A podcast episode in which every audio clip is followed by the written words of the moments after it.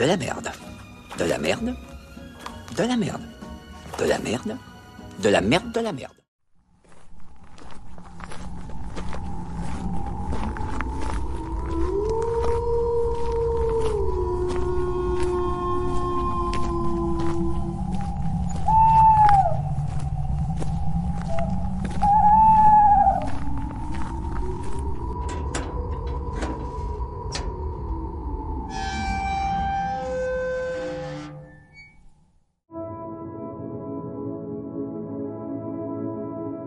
Bonjour à toi et bienvenue dans le son de la crypte, le podcast du site de la crypto-série. Ici, tu trouveras des versions audio des articles présents sur le site.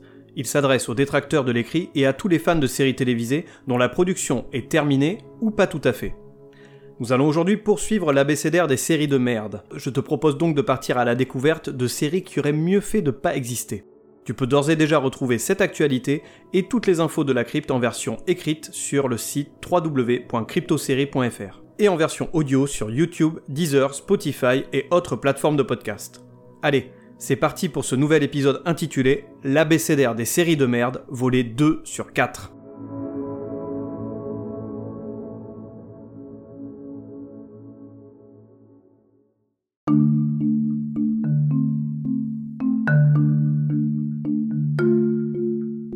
Dans la vie, il y a des séries qui sont bien écrites et il y a les autres.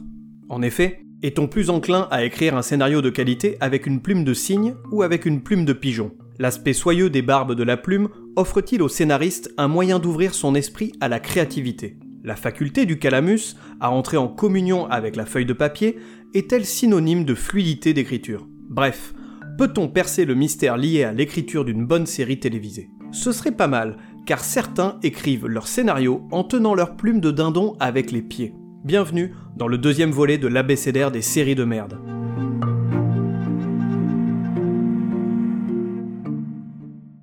Comme pour tous les autres abécédaires, précisons qu'ici il s'agit d'une liste purement subjective. Si tu n'es pas d'accord ou que tu souhaites rebondir sur cet inventaire de séries de merde, commente sur le site ou viens me donner ton avis sur les réseaux sociaux. Sans oublier, bien entendu, de partager un max à tes amis sur les internets. Trêve de blabla, entrons direct dans le sujet avec la lettre G comme Gossip Girl.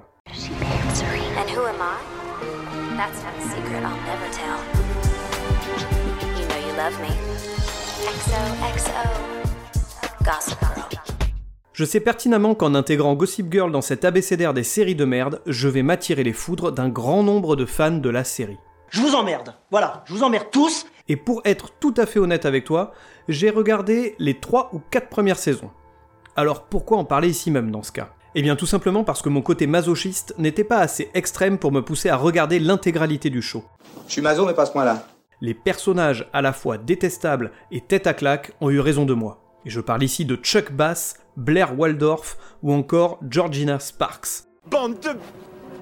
De crottes de braillards de demeurés Vous êtes tous des cons et même Serena van der Woodson me sortait par les yeux. Mon seul désir, outre de caresser sa belle chevelure, de glisser mes doigts entre ses mèches, de chatouiller délicatement son cuir chevelu. Appelez la police Appelez la police Oh pardon, mon seul désir, disais-je, c'était de la jambifler. Ouais, la jambifle, tu connais pas? C'est le fait de gifler quelqu'un avec une tranche de jambon roulé. Je te promets, c'est très amusant. Encore plus avec des personnes qui portent des lunettes. Tu devrais essayer ça en soirée. Non mais attendez, c'est n'importe quoi. Oui, c'est un peu gras, bon, bref. Le gras, c'est la vie. L'idée de départ de la série était pourtant bonne, avec cette blogueuse inconnue racontant tous les ragots sur son site. Malheureusement, et comme bien souvent, la série s'est étalée, à l'instar du jambon sur les lunettes, Il est toujours aussi drôle ou juste les jours où il est recherché pour meurtre? sur un trop grand nombre d'épisodes et de saisons. Et j'ai vite déchanté à voir tous ces bourgeois new-yorkais surexcités avec leurs petits problèmes de riches. Dans le genre série pour ados avec des privilégiés, je lui préfère 100 000 fois un Newport Beach. Plus drôle, mieux écrit et avec des personnages bien plus intéressants.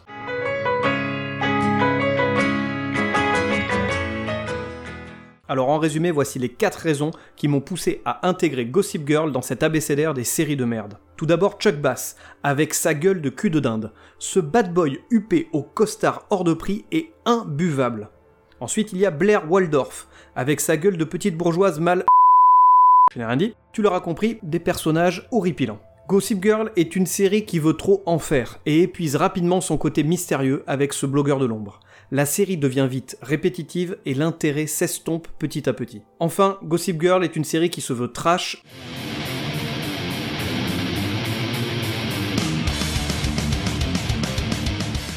où les protagonistes se posent des questions métaphysiques tout droit sorties du cerveau d'une limace. Tu veux du trash? Tu veux de la réflexion sur la jeunesse et la société dans laquelle ils évoluent? Regarde plutôt Skins, ou alors plus récemment, tu peux aller du côté de Euphoria. Are you okay, Kat? No! Yes! Fuck it! I am in love with Nate Jacobs and he is in love with me! And you know you fucking give me that look, Maddie, because I didn't fuck your boyfriend. You two were broken up for three weeks and three days before we even had sex, so I didn't betray you! Plus, you guys are terrible for each other and you know I'm right and you guys can all judge me if you want, but I do not care! I have never, ever been happier! Sans plus attendre, passons à la lettre H comme Hélène et les garçons.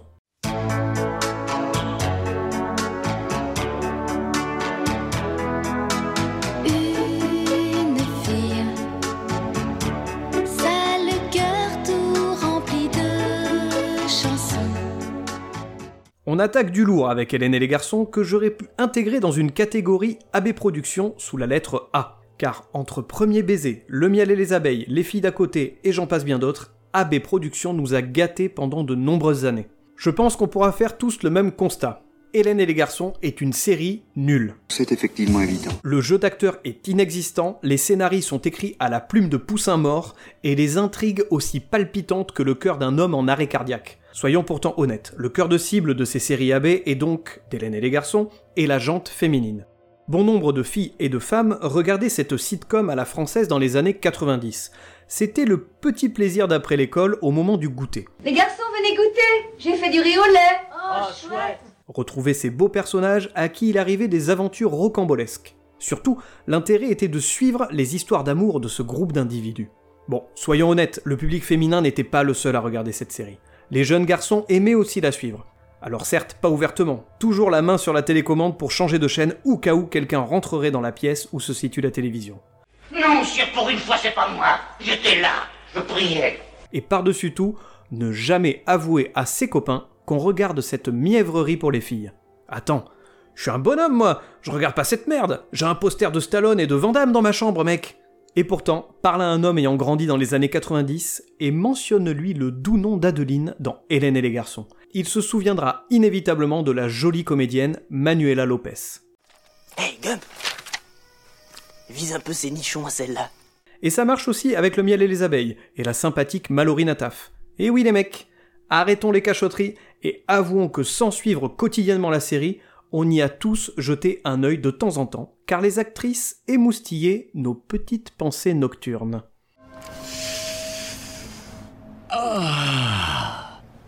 Ce soir, branlette. Allez, rapidement, voici 5 raisons qui font d'Hélène et les garçons une série de merde. Bon, tout d'abord, des histoires d'amour ultra mièvres. Ensuite, une bande originale à faire saigner les oreilles. Désolé, Hélène Rollès, mais tu as traumatisé mon adolescence avec tes chansons entêtantes. Hélène, je m'appelle Hélène, je suis une fille comme les autres. Ferme ta gueule, salope Pour le troisième point, je citerai les musiciens qui ne font quasiment jamais de musique. Les mecs, vous disposez d'une putain de salle de répétition, alors jouez Arrêtez vos élucubrations de prépubères alors que vous avez tous la trentaine Est-ce que c'est clair? Pour le quatrième point, on peut citer que la série est classée dans le genre comédie. Oh là là là là, quelle poilade devant Hélène et les garçons J'en ai encore des crampes d'estomac J'avais le fou rire. Vu le fou rire? Ouais, vachement. Il avait le fou rire. Bon et enfin, des histoires à dormir debout. Comment un petit groupe d'étudiants lambda arrive à se mettre dans autant de merde Cela a tout de même permis de nous offrir une scène de baston mémorable. Je te renvoie sur le site de la crypte pour la trouver, ou tu peux tout simplement aller sur YouTube et taper Hélène et les garçons, bagarre, tu verras, tu vas bien te marrer. Combat d'infirme Du côté du I, nous allons rencontrer Imaginary Mary.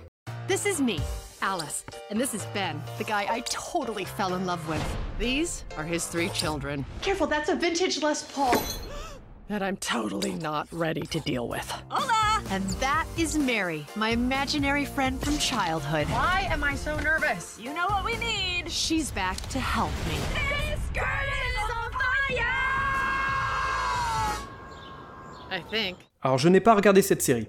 Alors pourquoi en parler sachant qu'il n'est pas vraiment correct de juger quelque chose que l'on ne connaît pas? Pourtant, le jugement est intrinsèquement lié à la faculté de penser par soi-même. Je juge, donc je suis, disait un grand philosophe. Qu'est-ce que tu me racontes là? Ce n'est pas vraiment ça, je crois. Bon, on s'en fout. Lâchons-nous et crachons notre fiel à la gueule de tous. Tu veux savoir pourquoi je n'ai pas daigné regarder cette comédie? En voici la raison. Alice travaille beaucoup trop.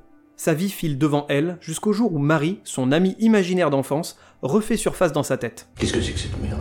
Ben voilà. Un synopsis qui laisse présager le meilleur, n'est-ce pas? Et ça n'a pas loupé. L'annulation est arrivée après seulement 8 petits épisodes diffusés.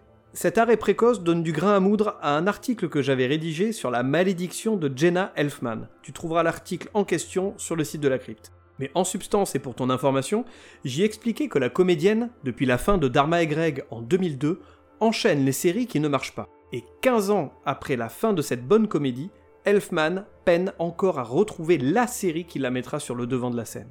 Allez, trois raisons rapides qui font d'Imaginary Mary une série de merde.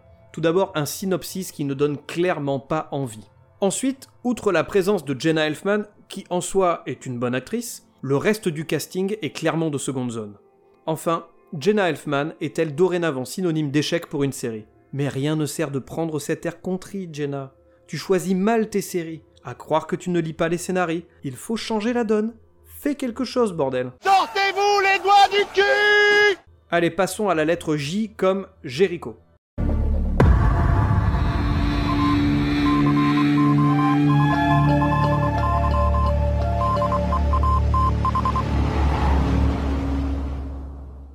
Si des fans de la série laissent traîner leurs oreilles ici, je leur propose de passer leur chemin. Cassez-vous d'ailleurs, ça, ça m'énerve, ça.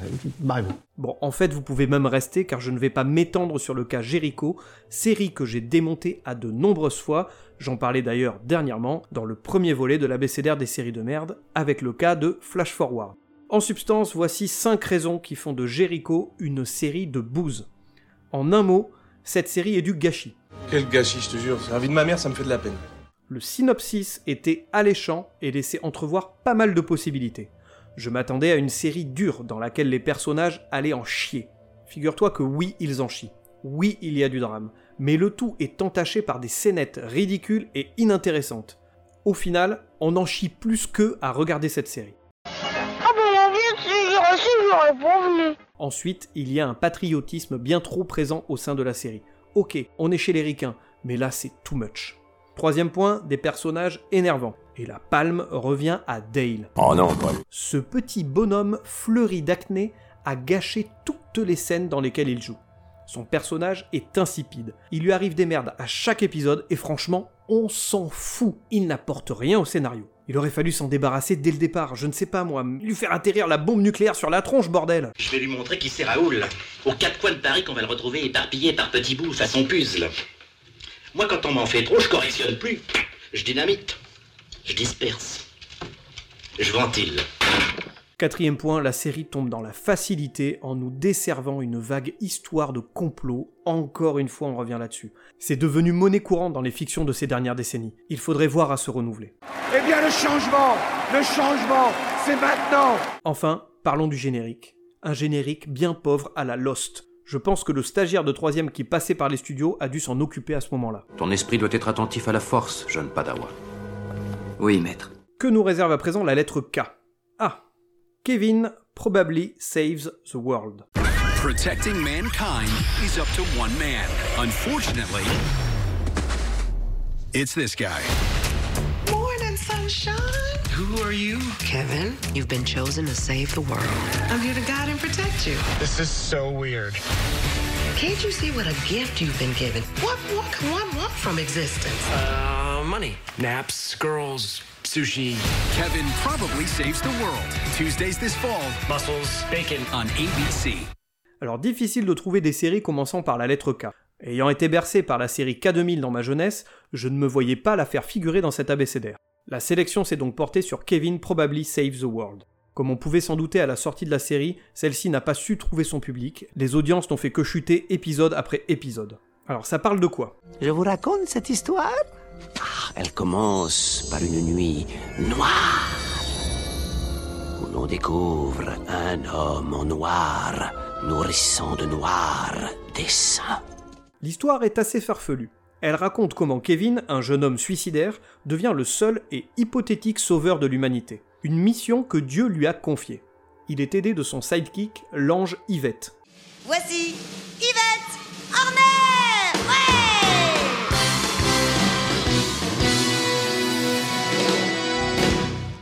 Franchement, hein, entre nous, est-ce que vraiment ce résumé te donne envie Ah, on me fait signe que non. Pour ma part, c'est la présence de Jason Ritter qui m'a initialement poussé à regarder la série.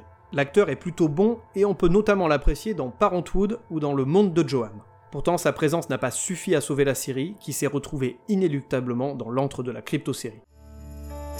This is the end, beautiful friend. Concrètement, voici 4 raisons qui font de Kevin Probably Save the World une série de merde. Tout d'abord, Jason Ritter, qui tient tant bien que mal la série à lui tout seul. Par contre, le pauvre, il sort souvent les rames et il se retrouve vite dans les profondeurs des abysses. Le deuxième point, un scénario qui n'avance pas. Au bout de 4 petits épisodes, la série tourne déjà en rond, avec des missions inintéressantes confiées à Kevin par Yvette. Troisième point, la comparaison avec le monde de Johan. J'ai lu cette remarque sur pas mal de sites. Et entre nous, je suis pas tout à fait d'accord. Non, non, non, non, non, moi je suis pas d'accord, hein Dans les grandes lignes, oui, en effet, il y a un très léger air de ressemblance pour le côté Dieu donne une mission au héros. Seulement dans le monde de Johan, la question religieuse est abordée avec beaucoup plus de finesse. La série est dramatique et n'hésite pas à aborder des sujets sensibles avec sincérité et de manière touchante difficile de la comparer avec Kevin Probably Save the World, ou alors cette dernière est une pâle copie avec le talent en moins. Et quatrième point, Kevin est une série qui se veut comique et qui n'arrive pas à faire rire. Elle se cherche à chaque épisode et oscille laborieusement entre le comique et le drame. Et une fois, au stage, eh ben, je m'étais enfilé une flûte dans la chatte. Tiens, allons du côté des séries françaises un petit peu, avec elle comme Louis la Brocante.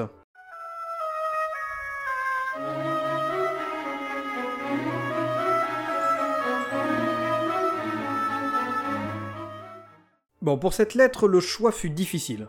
Entre la peste et le choléra, mon cœur balançait. Finalement, c'est ce cher Louis la Brocante qui a su me séduire. Il faut dire qu'un mec aussi badass que Louis, ça ne court pas les rues. Je mets les pieds où je veux, Little John. Et c'est souvent dans la gueule. Sérieusement, as-tu déjà vu un brocanteur qui a autant la classe? Le mec, entre la vente de la vieille armoire de ta grand-mère et le pot de chambre de Pépé, il résout des incivilités et des crimes. Alors que pourtant, on le sait tous, les brocanteurs, ils sont tous alcooliques, racistes et pauvres d'esprit. Mais il y en a des biens.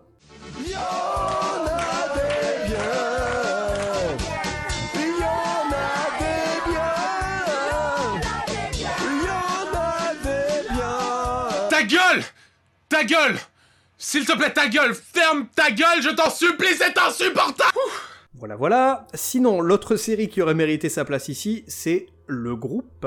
Pour la qualité de la série, tu prends Hélène et les garçons, tu évalues ce que tu penses de celle-ci sur une échelle de 1 à 20 et tu divises le tout par 4.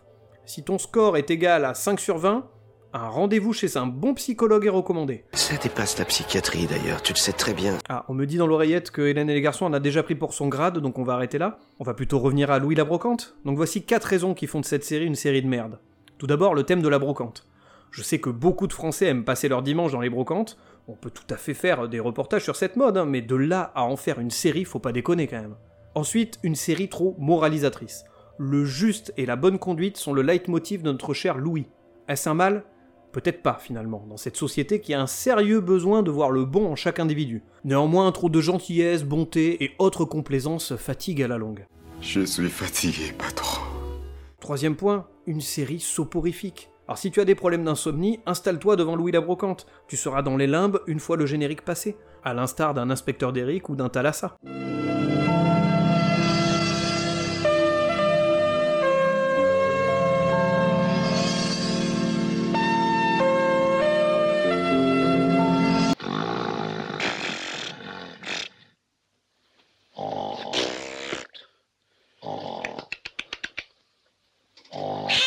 Et enfin, quatrième point, avec le bon générique bien kitsch comme on les aime, je te laisse aller visionner la vidéo sur le site de la crypte. Pour cette dernière lettre de notre deuxième volet des séries de merde, je ne vais pas m'étendre. Il s'agit de la lettre M comme Manimal. Et tu le sais très bien si tu me suis depuis déjà quelque temps que Manimal a déjà subi mon courroux de nombreuses fois.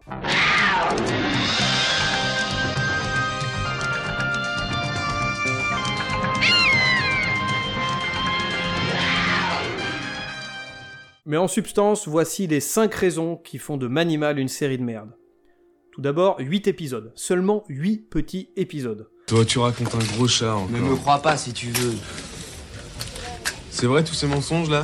Avec mes yeux d'enfant, j'avais l'impression que la série avait beaucoup plus d'épisodes que ça.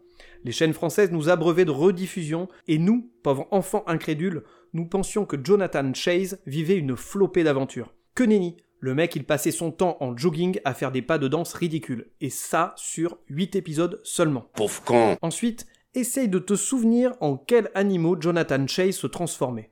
Allez, je t'aide. En panthère En faucon En vache En dauphin En ours Et...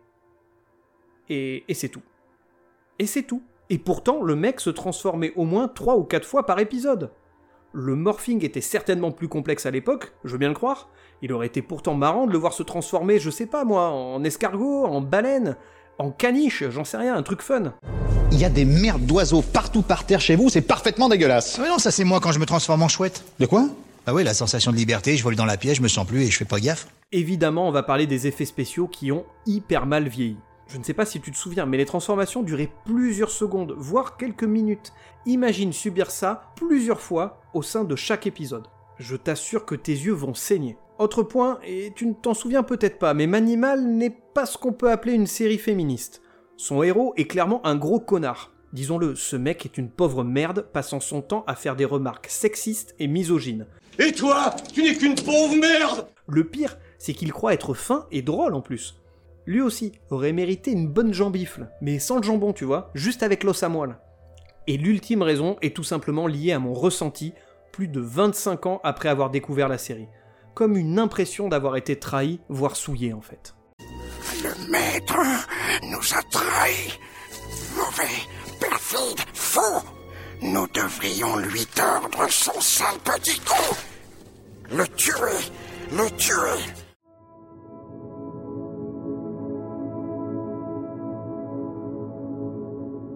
Ce deuxième volet de l'abécédaire des séries de merde s'achève ici. J'espère encore une fois ne pas t'avoir offensé. Si c'est le cas, n'hésite pas à venir dans la partie commentaire du site de la crypto série ou à venir en discuter avec moi sur les réseaux sociaux Instagram, Twitter et Facebook.